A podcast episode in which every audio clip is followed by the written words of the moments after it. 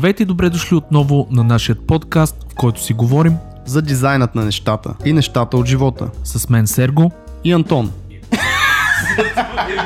Здравейте отново, скъпи слушатели на дизайнът на нещата. В сезона на дините, узото и пясъка по краката няма човек, който да не мисли за хубава почивка. Ние не направихме изключение, починахме си много добре. Надяваме се да не ни се сърдите и да сте слушали откъси от старите ни и много стойностни епизоди. Но края на всяка почивка идва бързо и с колегата Антон сме ви приготвили един страхотен седемдесети епизод. В този епизод ще си говорим за така нареченият импостър синдром, или както ние го наричаме синдрома на самозванеца. Като творчески амбициозни личности и ние сме преминавали през съмнения за това колко сме добри, добри ли сме достатъчно и заслужаваме ли нещата, които сме постигнали. Затова този епизод е както за нас, така и за всички, които имат или са имали същите съмнения.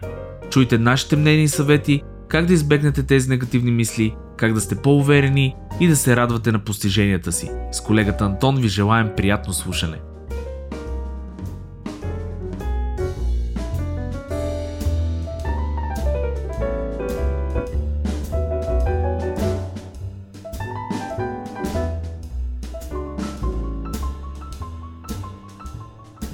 Айде, оп, добре, трети, четвърти път го почваме това. Пети, пети дубъл, епизод седемдесет. Еми така е, знаеш, големите филми трябва много да се играят и много пъти да се пробват, за да се получи правилно. Ето сега мисля, че всичко записва, аудио записва, видео записва. Тук сме, живи сме, хора, ако сте ни забравили, всичко е било окей, не сме били болни, просто си почивахме. Малко с колегата Сергей и здрасти пак да те видя така през камерата. Здрасти, здрасти. Значи епизод седемдесет, хора, както казах и преди малко на Дубъл две, не ви се извиняваме, защото беше много готино. А, и това, което исках да покажа също е продуктовото позициониране в този епизод. А, нашите мъгове с дизайнът на нещата. Аз моята, между другото, някъде, знам, че е някъде тук, обаче не можах да я намеря, но няма къде да е. Сигурен и така, Сергей, как си ти? Почина ли си? Супер беше, а, така направихме няколко дена почивка със семейството, а, изкефих се, много ми трябваше това, въпреки че имахме много на, а, такъв месец труден, но за момента се чувствам енергизиран. Виж, тази хубава дума е енергизиран и готов, и готов за нови, нови епизоди с тебе, Антон Еладжов, а, а, за дизайна. Запукваме ги пак, един по един. Днеска сме на седемдесет, до година на хиляда и седемдесет. Е, до година, по-скоро с това темпо на сто и четиридесет, но горе-долу си прав, да. Някъде не така. Не се знае, може да ги отвоим, може да си вземе някой да ни помага и да правим паралелно някакви епизоди, да се размиват и да става една така мрежа от яки контенти епизоди. Това е готино, между другото, хора, ако искате а, да чуете наистина, да я знам какво водещи или нещо, да някакви интересни идеи имате, шервайте в групата, да знаем ние как също в каква насока да работим, защото това е доста всъщност готина идея да, ако сме ви омръзнали малко или много. Ако ви е писнал този глас...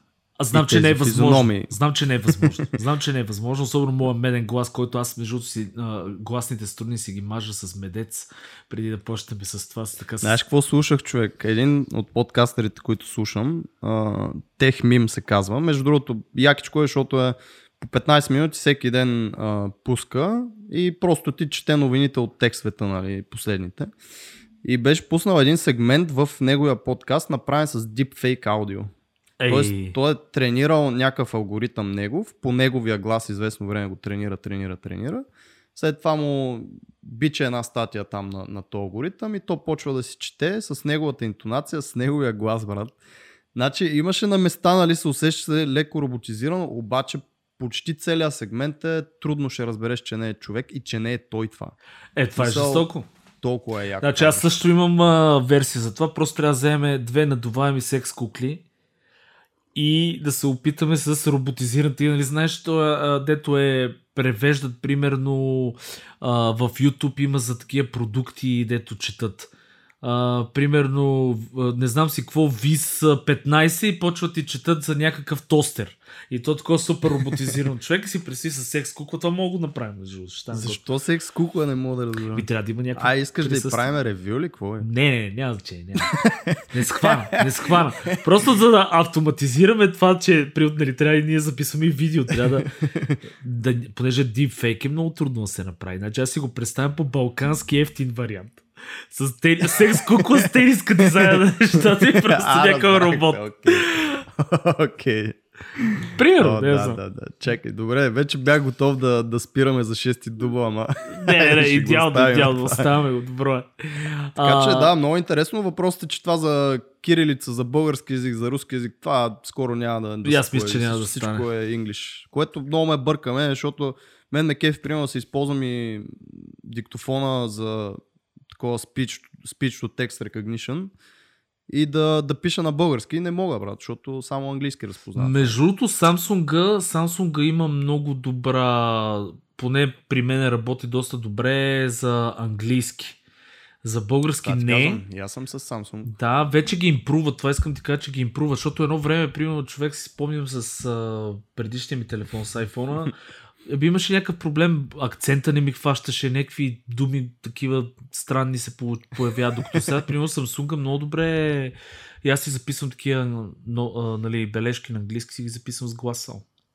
Той има впред, че ние дори подкаст нали водиме, но определено имаме проблеми с дикцията и с някакви... Значи, може би аз съм най-неподходящия човек за радиоводещ и изобщо за някакъде нещо да говори, защото а, този носов а, басов тембър, който чувате... Еми, виж колко добре преляхме в темата, защото дори да не сме подходящи, пак го правиме и това не ни спира. Хора, днес ще си говорим за...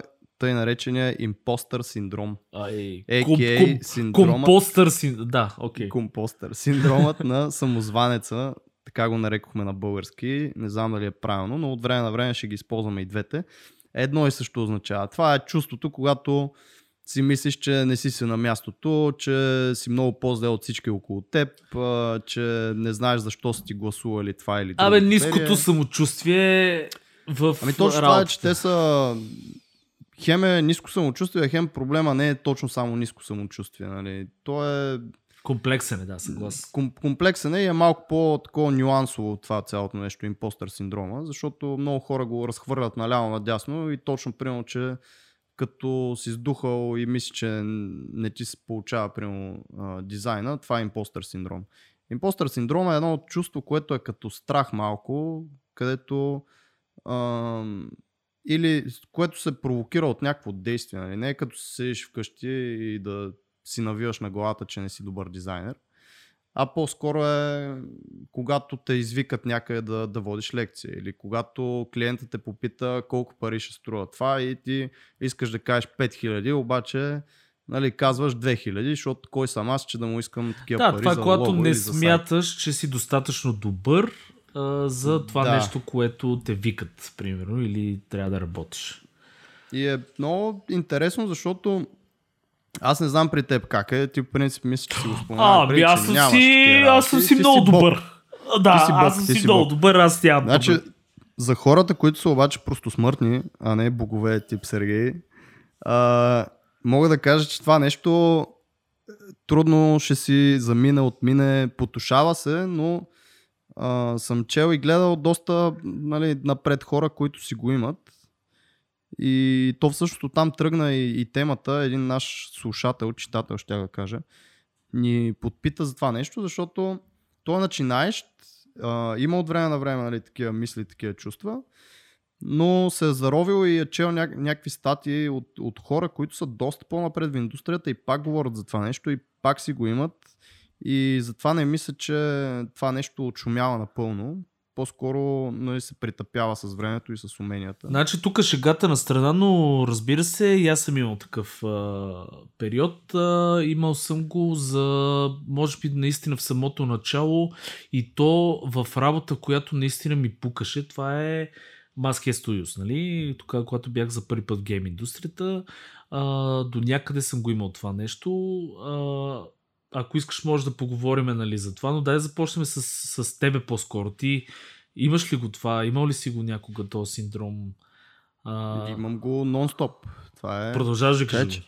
Да, продължавам. Чай, че ми е някакво неудобно, брат, и се прегървам. Тук ще ме извинят малко хората. Ама... Нищо, да, разка... а, да разкажа аз тогава. Да разкажа аз. Разкажи ти, аз ще си върта тук манивелката, ще си да, дигна бюрото ти, малко. Ти си се нагласи. Седни си кръченцата напред, ако Оп. трябва. Да, идеално. идеално. Оп, давай, значи, между другото, ако слушате аудио, а, вероятно, а, каста, изпускате много от а, това, което се вижда, така че представете си, че на Антон му е неудобно и се опитва да си дигне бюрото в момента. Да.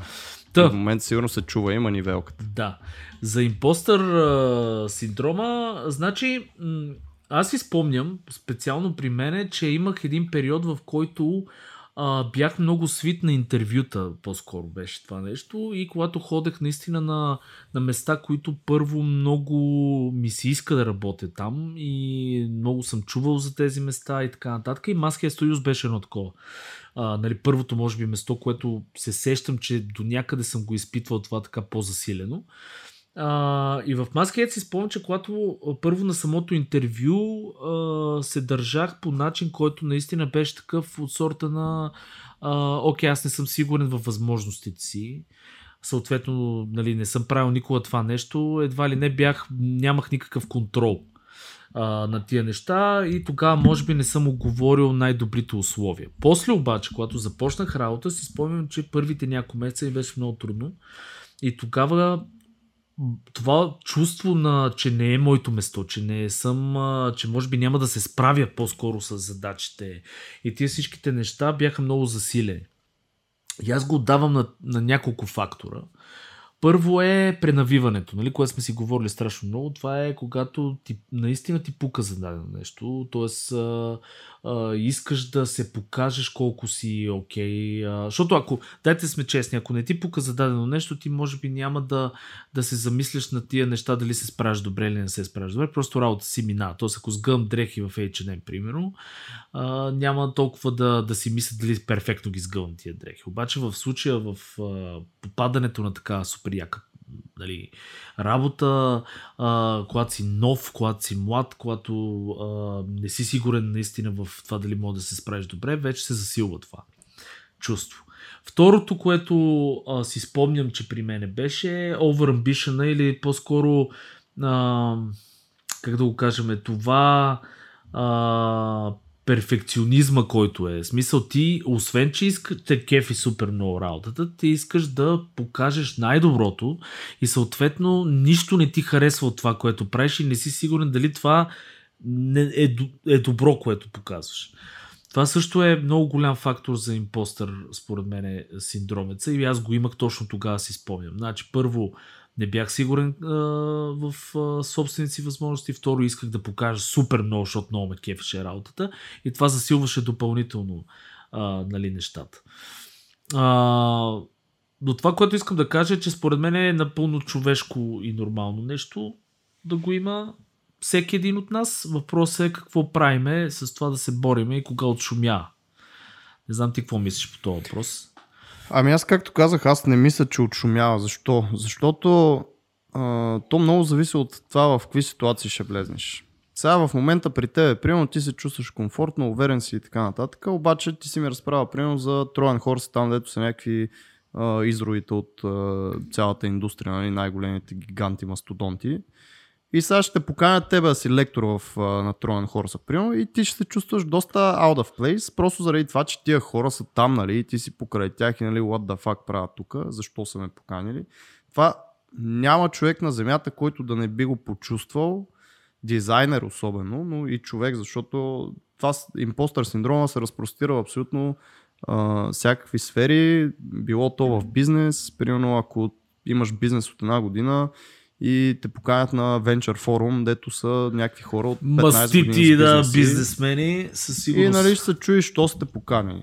И всъщност един от, едно от нещата, които трябва да се припомня в такава ситуация, за да се справиш това нещо, е, че те сте поканили. В смисъл, за това наистина има причина. Ти не си там, е така, си се насадил сам, нали, ей, тук ще дойда и ще ви говоря някакви работи.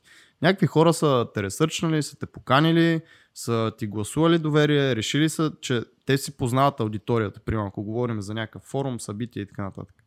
Те са решили, че за тази аудитория, която те много добре си познават, която а, са минали няколко години, нали, през тях и знаят каква е обратната връзка за различни лектори и така нататък. И те са решили да те викнат, защото знаят, че ти ще дадеш валю на, на, на това събитие.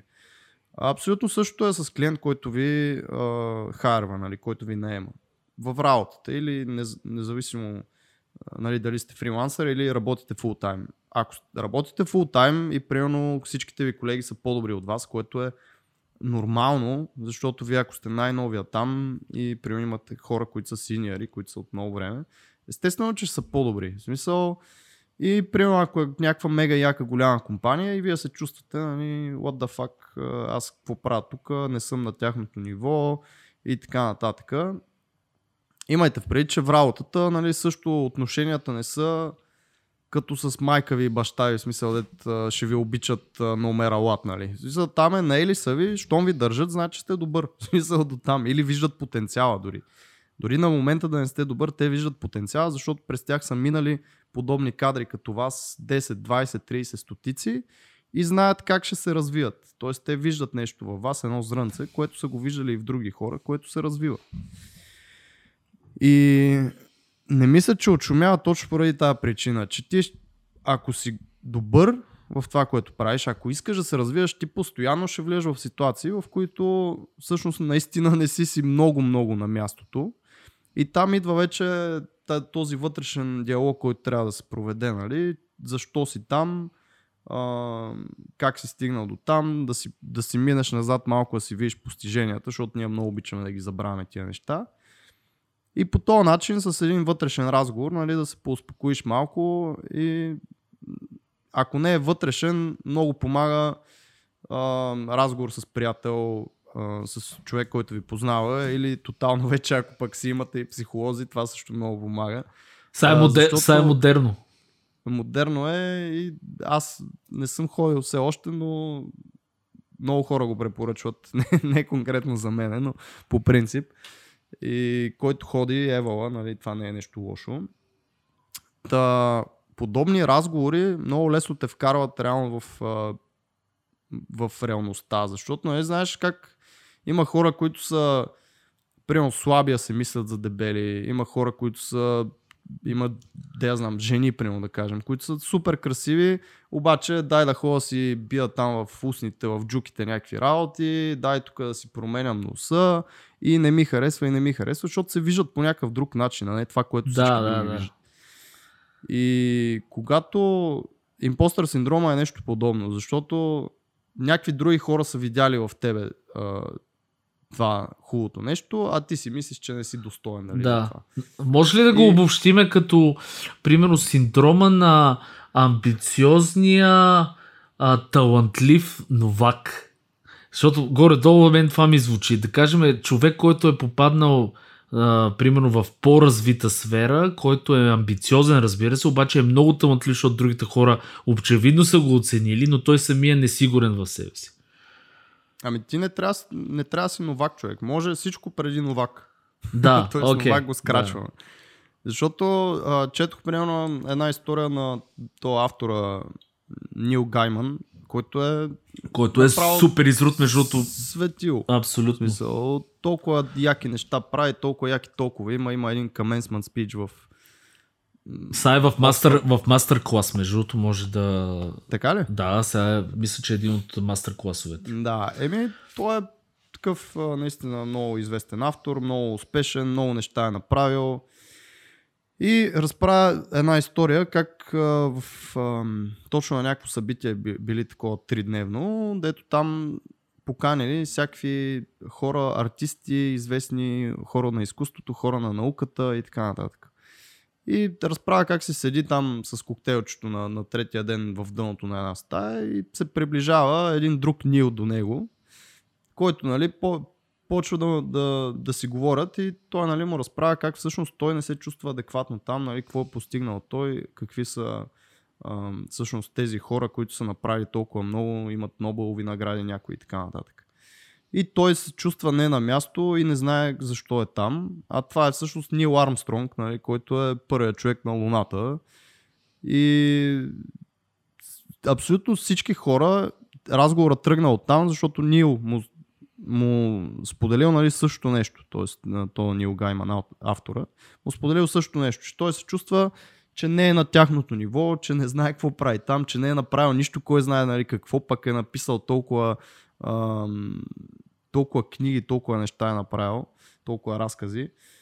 И затова казвам, че това нещо не отминава, и други и дизайнери съм виждал да говорят за това нещо, които са световни имена, нали, пък все още се чувстват, че нищо не са направили. Смисъл, че всичко е така. Смисъл, абсолютно работа, го има, и това е на амбициозния човек, това е го основен проблем. В смисъл, примерно и при мен е същото. Аз, да кажем, развивам студиото, обаче като се сравна с някакви други студия, които са в пъти с по петстотин човека вътре и правят и бати чудесата, нали, ние сме някакви много незначителни.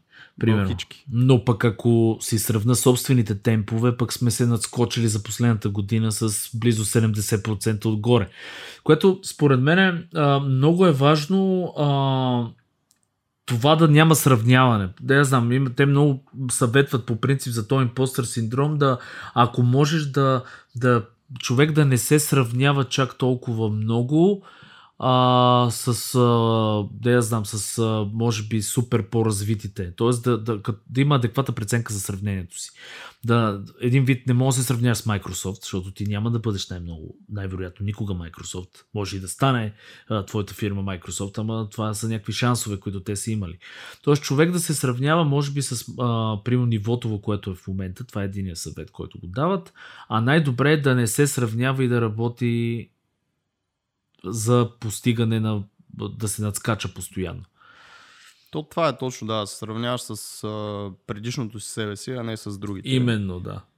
Защото спрямо, спрямо другите може да, да си назад, обаче спрямо себе си винаги си напред. Ако продължаваш да работиш, няма как да не си напред всеки месец, всяка година, ако продължаваш да се развиваш и работиш. И то, точно това е, че е така. Ако, ако си действаш по този начин, просто без да осъзнаеш, без да разбереш как, след години някой друг ще сравнява с тебе и ще се сдухва, защото, нали, ти си по-добър от него и ще се чувства, нали, не на място някъде в някоя ситуация. Затова един от начините е наистина да, да, да вярваш наистина в това, че там, където си в момента, там ти е мястото при всички положения, защото алтернативата е да се сдухаш и да си стоиш на едно място и просто света си подминава отляво, отдясно, да те задминават някакви хора, които са си повярвали и вярват, че това им е пътя, и вярват, че това им е мястото, и си действат. И този импостър синдром за мен, аз пак казвам, това е някакъв вид страх, и всички хора имаме страхове, всички хора а, изпитваме в една или в друга ситуация, понякога са хронични, понякога са дълбоки, понякога са тежки. Но това е просто едно чувство, както импостър синдрома, което не трябва да го оставиш да те спира, защото ако го оставиш да те спре, просто ти си сам ще си спреш това, нали? Ще си останеш на едното място. И се действа въпреки. Тоест, дори да, да го усещаш, първото нещо, което трябва да, да знаят всички, е, че това наистина всички хора го усещат. Тоест, всички хора го имат. Ако се един Google да направите, просто толкова истории ще, ще намерите в... Ако напишете импостър синдром Reddit, примерно, за да излизат реални истории от реални хора, а не някакви кликбейт статии, може да прочетете на хората всичките стръгали в различни сфери, кой кога се е чувствал, как, докъде е стигал, депресивни състояния, някои са съвсем леки, някои тежки. И това е първото, нали, да знаете, че всичко го имат, че това е окей, както е, Сергей, нали, каза, това е абсолютно окей да го има, не е нещо страшно, просто си работиш въпреки него. Тоест не трябва това да ви спира да поемате някакви а, рискове, да си търсите нови възможности, ако ви дойде нов клиент да, или искате повече пари от клиент, просто си ги искате. Това не трябва да ви спира, че отзад едно гласче ви говори, нали, къв си ти, бе.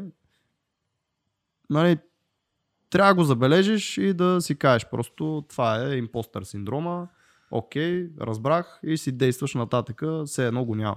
Да, аз тук между другото ще кажа, че пак, е, пак може би могат да се разделят нещата на хора, които са по-силни и хора, които са по- под към слабата страда. За какво имам предвид? Значи, той импостър синдром, ако човек може да го използва като а, нещо, което да му е стимул, а, е нещо, което го прави по-силен. Тоест, примерно, когато се чувствате, а, че примерно не сте окей, okay, не сте на местото си, примерно може да направите повече, направете повече и, и един вид си дигнете още повече нивото с, с това чувство, защото това чувство може да е много силен мотиватор.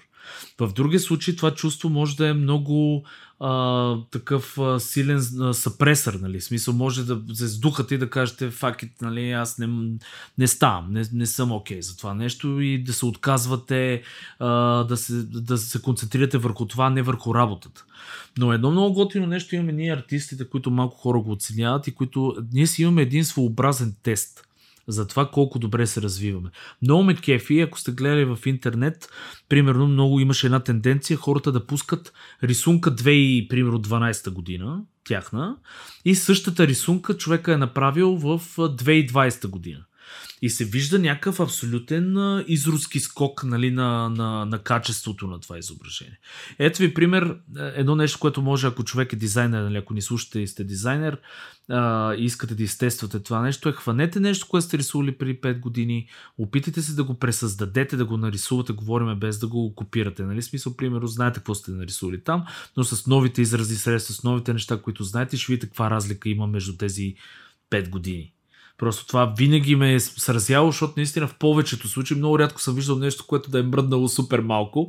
В повечето случаи скока е огромен. Примерно човек, който е рисувал с чупена фигура, да кажем, някаква илюстрация с някакво супер така, детско изглеждаща илюстрация, после е направил някакъв, примерно, професионален арт-пис, който изглежда в пъти, в пъти по-добре.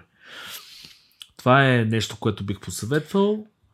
И още по-лесното е, наистина, върни се, скролни на Behance или на Dribble, там пет пъти скролни да стигнеш най-отдолу, просто да видиш най-отдолу какво си пускал и също работи, да скачиш да. Нагоре. Нали.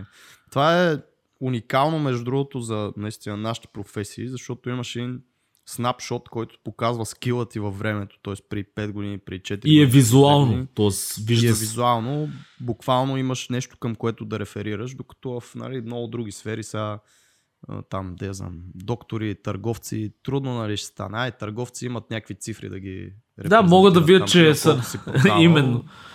И колко продаваш сега, но пак не е толкова категорично и визуално, наистина, да, да ги сравниш едно до друго, е така да ги сложиш. И това е нещо, което трябва наистина по-често да се прави, да се сверявате с миналата година, примерно, вашия прогрес. Защото това е той инишъл малък буст на самочувствието, който може да ви помогне да прескочите подобни е, усещания и, нали, чувства във вас.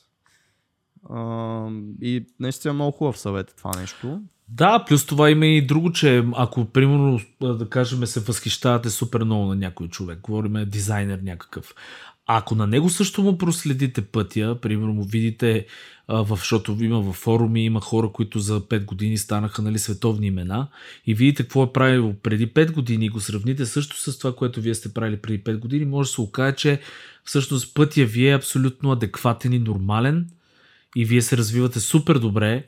Просто този човек е имал някакви други шансове, които са били при него, примерно, и затова е, да кажем, в момента си или си мислите, че той е на някакво супер светлино ниво, също с горе-долу вървите заедно, примерно.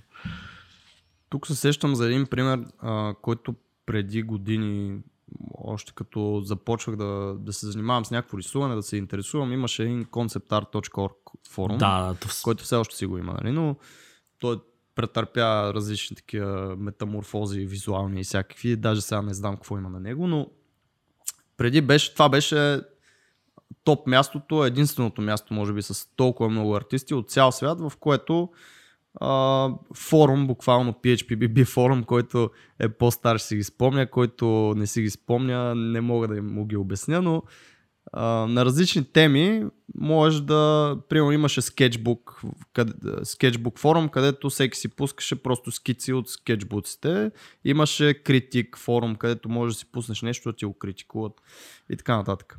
Та, това, което аз правих, понеже бях супер начинаещ, и като отида примерно на скетчбук форума и отворя някой супер як артист скетчбука, то има четирийсет страници такъв pagination, дето кликаш, кликаш, кликаш, кликаш четирийсет страници с различни артове и коментари и така нататък. И аз отивах в началото горе-долу, в смисъл, примерно занимавал съм се половин година с рисуване, почнал съм да се опитвам някакви фигури, такива dynamic sketches да правя или а, пози, нали, да рисувам. И отивам на, на, някъде, на, на подобно ниво, където е той, просто за да скицирам и да прерисувам оттам. А, защото това някакси беше по-близко до мен, а не последната страница, където там вече наистина арт masterpiece, където той е минал през хиляда различни решения, през а, изчистени а, скици на фигури, изчистени пози, анатомия, всичко, нали, е точно и ясно. И на мен това не ми вършеше много работа в началото, защото аз не ги разбирах, смисъл от тия анатомии, които са отгоре върху самите фигури, аз няма как да ги разбирам, защото не съм ги учил. Затова ми трябваше само позата или само а, някаква скица и се връщах назад. И наистина това е нещо, което трябва да знаете, че повечето хора, които гледате онлайн и с които евентуално се сравнявате, имат а, страшно много опит зад гърба си, някои. Uh, имат различни възможности пред тях, наистина са били. И когато сравнявате с... Uh, ако има една така утопия, един идеален свят, в който сравняваме само с uh, наши uh, така връстници или наши uh, как да го кажа, хора, които имат подобен опит като нас, тогава няма да имаме изобщо такива проблеми, защото няма да са светлини години пред нас при всички положения. Пак ще има по-добри, по-лоши, Uh, по-добри в едно, по-лоши в друго и така нататък, но няма да са такива разликите.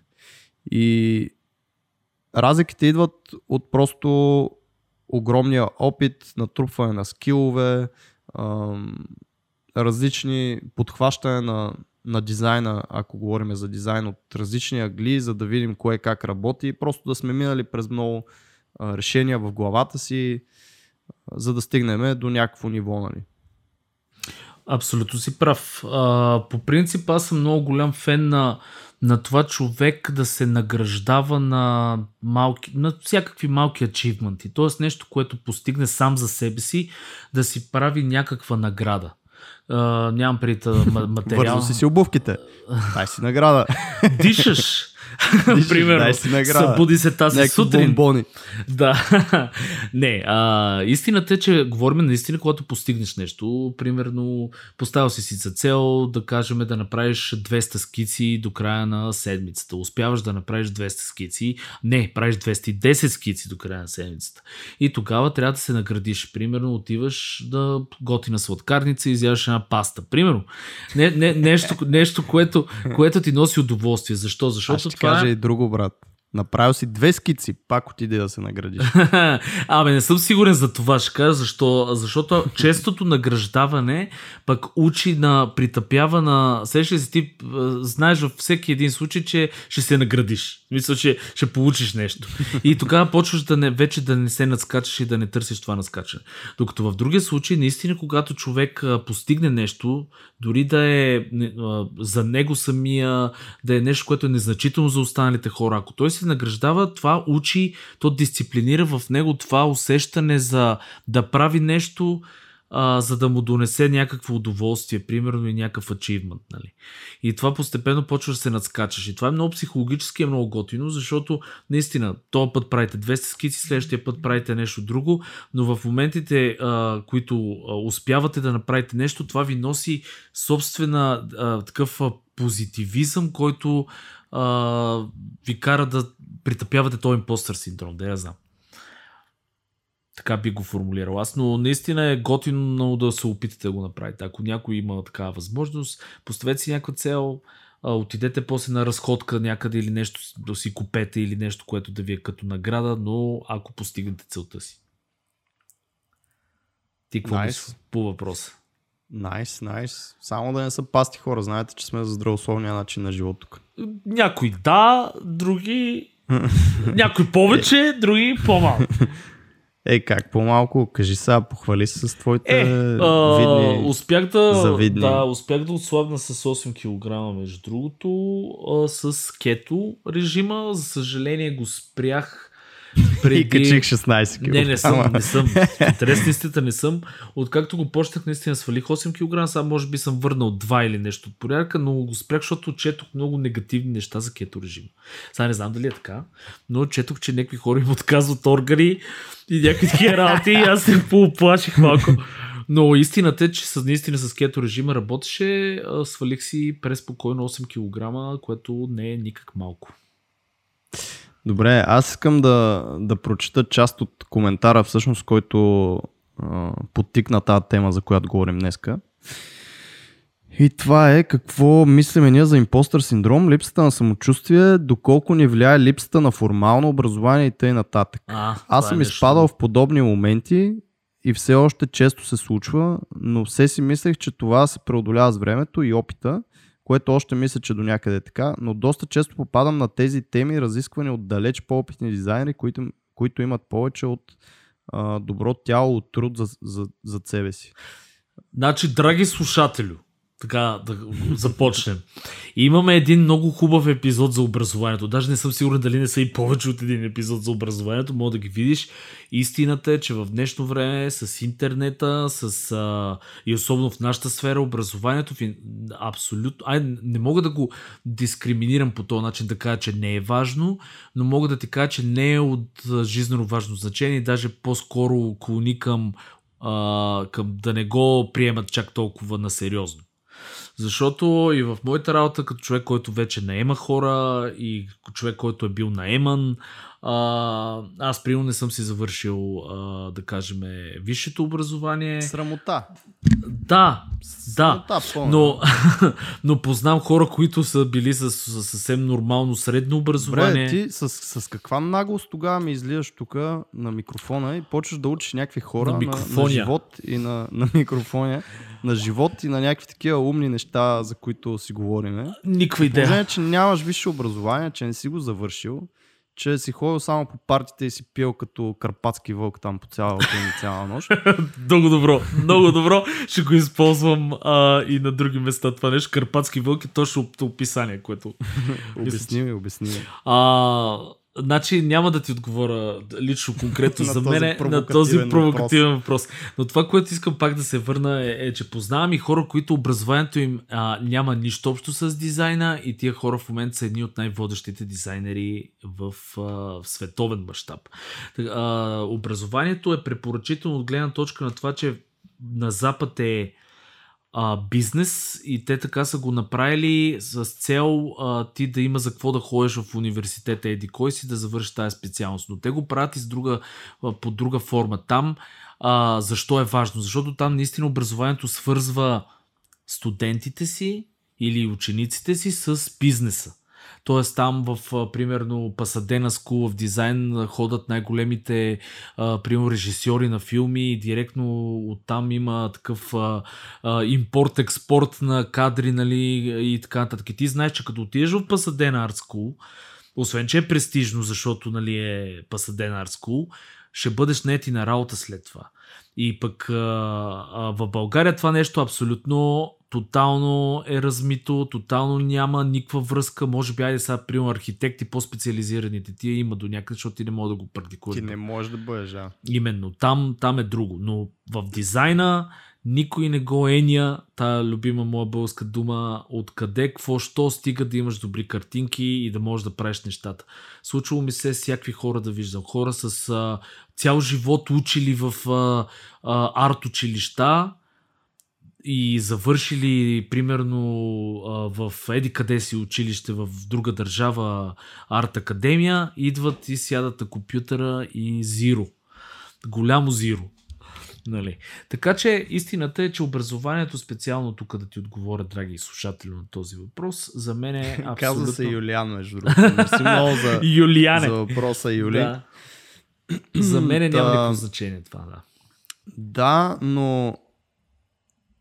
ти, това, колкото и да им го говориш, човек, смисъл в момента, когато се чувстваш uh, inadequate, нямам идея как ще е на български, и такъв, точно когато имаш им, синдрома на самозванеца, много е кофти с български думи, хора.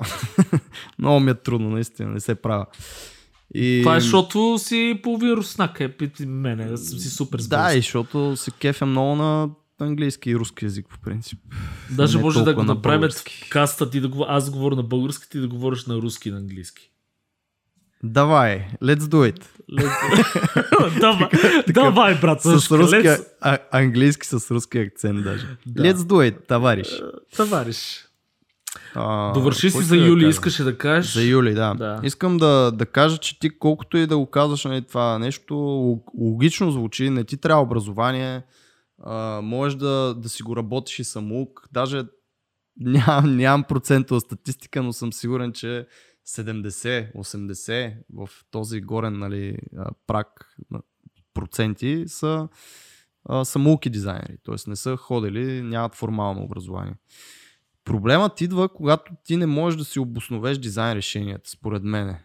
Дори да си самоук, дори да си самоук, ти ще се чувстваш не на място, ако някой те попита примерно защо това е така и ти не можеш да го отговориш. Защото в дизайн, дизайн образованието хубаво с това, че те кара да имаш едни основи, една теория, освен, нали, практиката, с която можеш да се обосновеш. Имаш едни правила, които се следват, които можеш да ги, с които можеш да си а, аргументираш, нали, това, което правиш.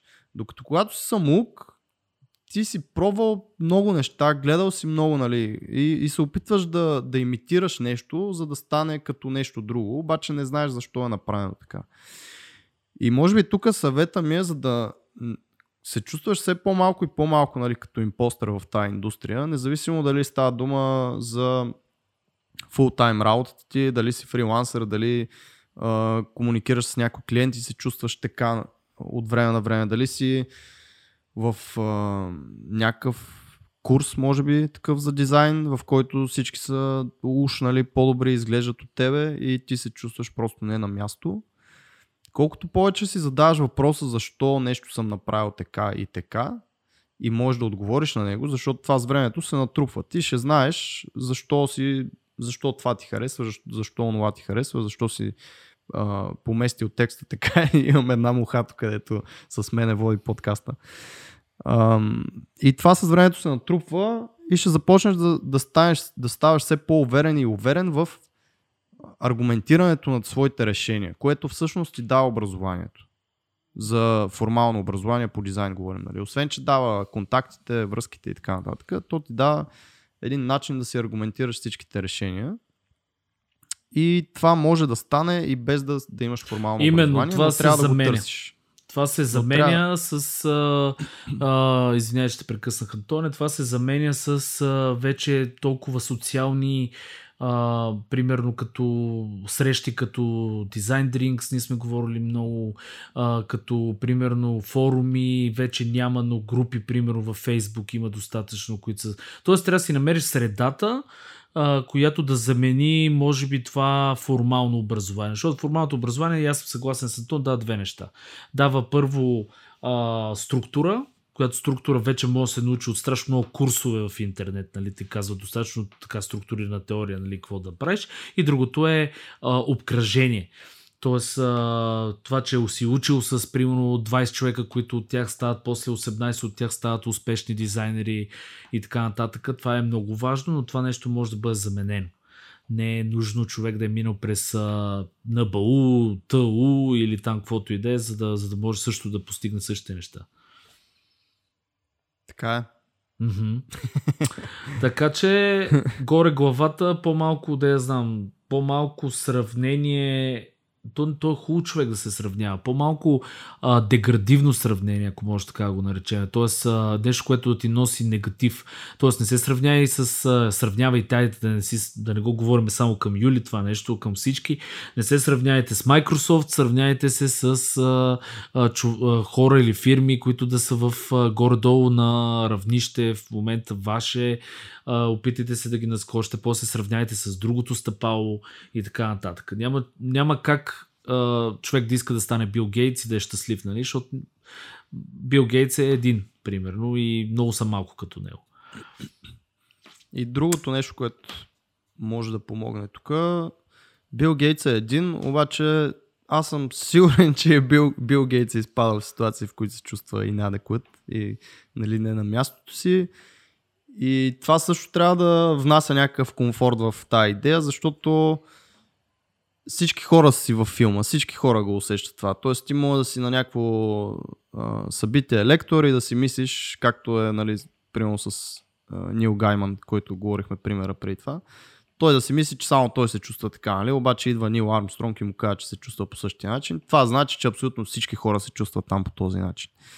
А, така че всеки си е във филма, всеки си има тези проблеми и най-малкото това трябва да, да ви помага. И след като всички са във филма, обаче продължават да бутат, продължават да се развиват, това значи, че те въпреки това усещане си действат и това не ги спира, както трябва да сме и ние, както трябва да сте и вие. Явно този, тези синдроми, всъщност хубавото, което може човек да се замисли, е, че този синдром го нямат хората, които не искат да... Не, не, хората, които не са амбициозни, хората, които не правят, не се развиват постоянно, хората, може би, нали, имаше един, е, една така българска, то не е поговорка точно, но е такова е, изречение, че човек, е, примерно човека, да кажем, простия човек, той е най-щастлив. Мисля такъв, че той не... Глупакът е щастлив, защото да, е глупак. Да, имаше нещо такова, защото, нали, този човек не знае всъщност какво може да постигне, не знае какво може да направи. Така че може би този синдром всъщност е хубаво човек да го има и това означава, че този човек иска да се развива, че е амбициозен, че прави някакви а, неща в тази посока. Сравнението е нещото, което човек трябва много да внимава. Това е. То, ако го нямаш, ти си в другата крайност, където е Dunning Kruger, нали, имате един такъв експеримент, може да го гугълнете, някъде го бяхме споменали. Колко си по-тъп, толкова си по-щастлив и по-богат. И това, това, това също, но там е друго. Там, из, там измерваха колко всъщност хора, които си мислят, че са много добри и не са добри. В смисъл, да, в някакви да. неща. Едното беше шофирането и примерно шейсет или осемдесет процента от хората си мислят, че са добри в шофирането, а всъщност примерно само двайсет от тях са, се оказва, нали, след цяло това нещо. И когато си мислиш, че си добър, отсреща няма нищо, си мислиш, че си правиш едно и също и си мислиш, че си бог и си най-добрия, докато ако се чувстваш точно чалъндж, нали, ако, ако чувстваш предизвикателството, че около тебе са по-добри и правиш нещо по въпроса и се развиваш, нали, от другата страна за тебе ще е прогрес. Докато другите хора са ощетени от това нещо. Така че радвайте се, ако се чувствате по този начин понякога и просто си следвайте предизвикателството и наистина не го оставяйте да ви мачка и да ви държи на едно място. Аз между другото ще кажа тук нещо много страшно, не знам, за да се замислят повечето хора. Да, обаче си говорих с един много добър специалист, а, а, кинезитерапевт преди една-две седмици и се оказа, че тази жена е работила с, се занимава с хора с множествена склероза, което е страшно кофти нещо. Ако, нали, човек го ресърчне, там е нещо много, много неприятно. И с хората, които са с множествена склероза, всъщност хората, които са предразположени към такова нещо, са всъщност амбициозните хора, които са страшно успешни в повечето случаи в дадените неща, но винаги има е това чувство за а, непостигнато, за а, нали, един вид, тя, тя се изрази последния начин, бухемите няма проблем. Вика, там няма, не страдат от такова нещо и, и много по-малък е шанс. И човек може би трябва да се научи на баланса, за който винаги сме говорили в нашия подкаст. Ти пак да се бориш, пак да си успешен, но да махнеш негатива. Винаги гледайте да махате негатива, т.е. ако сравнението ви кара да се чувствате кофти, не се сравнявайте, продължавайте да работите или се сравняйте на много по-малки етапи, т.е. много по-рядко, за да избягате все повече и повече този негатив, който ви кара да се чувствате кофти. Да, знам. Тук е време да вметна, може би до сега не сме оказвали, че ще преподавам в SoftUni този, който е встъпителния курс и това е всъщност последния пример, който мога да дам от живота ми, където се чувствам с импостър синдром и затова казвам, че аз не мисля, че това отминава и можех просто да не приема, нали, тази покана и да не го правя, но нали, каква е, какъв е смисъл? Ако не го направя, просто няма да го направя. Нали? Смисъл, това няма да се случи. Докато ако го направиш дори с а, лек страх или с това, за което говорим сега, нали, в някаква форма, то поне ще се случи. В смисъл, ти ще си го направил, ще си получил нещо от него, ще се развил и така нататък. А, затова имам впред, че дори с, с страх или с нещо такова, и наистина, може би, колкото повече действате, толкова повече този страх се потолява, защото вие виждате, че може да ги преодолявате тия неща без много проблеми. Да, да. Значи, а, абе, с други думи, кефет съм живота. Don't give a shit, man. Не, в смисъл, нека да ви пука, хубаво да ви пука, ама, нали, гледайте да... Окей, okay, give a shit, man. Гледайте да е по-чил, гледайте да е по-готино. Лято е, въпреки короната, моренце, това, онова, коктейлче, градинки, хамаче. Хамаче, между другото, това е нещо, което бих искал да си взема сега скоро, сега като се замисля. Хамаченце, нещо между дръвчета. Те е такива работи, това е хубавото. Това е хубавото. Дизайна той си става. Каквото и да си направим, то си идва, разбирате ли? Идва си, отцветяваме си нещо там, те идват някакви хора, винаги се намери някой, който да каже, абе, това не е готино на плиго зелено, ти ще кажеш, не, не, братле, ти нищо не разбираш, дори след трийсет години, така че няма смисъл. Няма смисъл, пиенето е вечно, кое беше, дизайна е до време. Не, това беше друго, няма значение. Но пак се вписват в разговора, така че добре влезна, добре влезна. И всъщност това е нещо, което може би мен ме държи от време на време, е точно а, непокизма до някъде, защото дори да се изложиш, дори да не стане нещо, хукерс, всички ще умреме. Точно, много готино. Аз мога ли да завърша, между другото, защото сме към края на епизода, с а, вица за, за проститутките. Май съм го казал а... няколко, няколко пъти. Кажи го пак.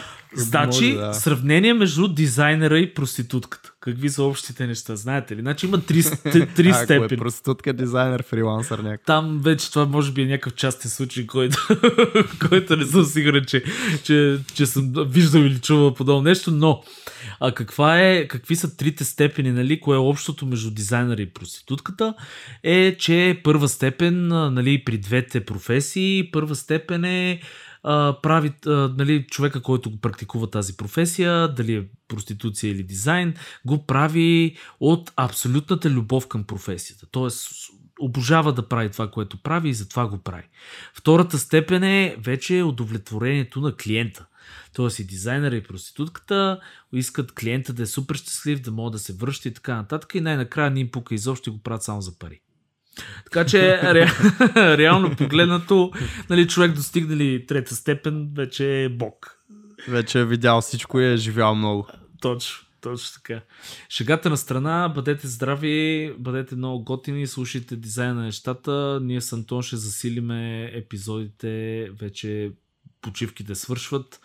Така че всякакви, полека, лека. Да, всякакви готини въпросчета, ако имате, всякакви неща, които ви интересуват, надявам се да сме били полезни и позитивни. А, винаги отправите всичко, което ви касае в нашата група .fm права черта дизайн на нещата във Facebook. Това е, което исках аз да кажа. Антоне, ти? Yes, baby. Аз нямам много какво добавя, освен да изръда всичките ни други линкове. Страницата на дизайнът на нещата в Facebook, дизайнът на нещата. дизайн оф тингс точка еф ем е сайтът, където може да откриете абсолютно всички епизоди, както и да ни добавите в всичките подкаст платформи, като Pocket Cast, iTunes, Google Podcasts и там, каквото има още. Cast Box и Cast всичко Master. Всичко на Cast. Всичко, което има Cast. И също така имаме и Patreon страница, където може да ни подкрепите на месечна база. Затова може да научите повече на дизайн оф тингс точка еф ем слаш сапортърс, където може да видите и готините хора, които в момента ни подкрепят, на които сме супер благодарни. И както Сергей каза, ако имате въпроси в групата, на лично, на дизайна на нещата, страницата също е вариант. И така, очакваме. Ние сме вашите доктори от дизайна на нещата. Доктор Пунчев. Доктор, доктор Аладжов. И това звучи яко, между другото. Винаги може да го използвам. Да, ами, не знам. А, или викаш без да, го, без да ставам доктор по-добре. Да, ти пак мога да станеш, а, примерно, такъв псевдодоктор. Да просто си сложиш едно дъра за, за, за ужас на всички, които са учили толкова много време. И примерно да го играеш такъв доктор на, на дизайна, доктор по дизайн. Както и да е, хора, много мерси, чао от мен и до следващия път. Айде, чао от мене.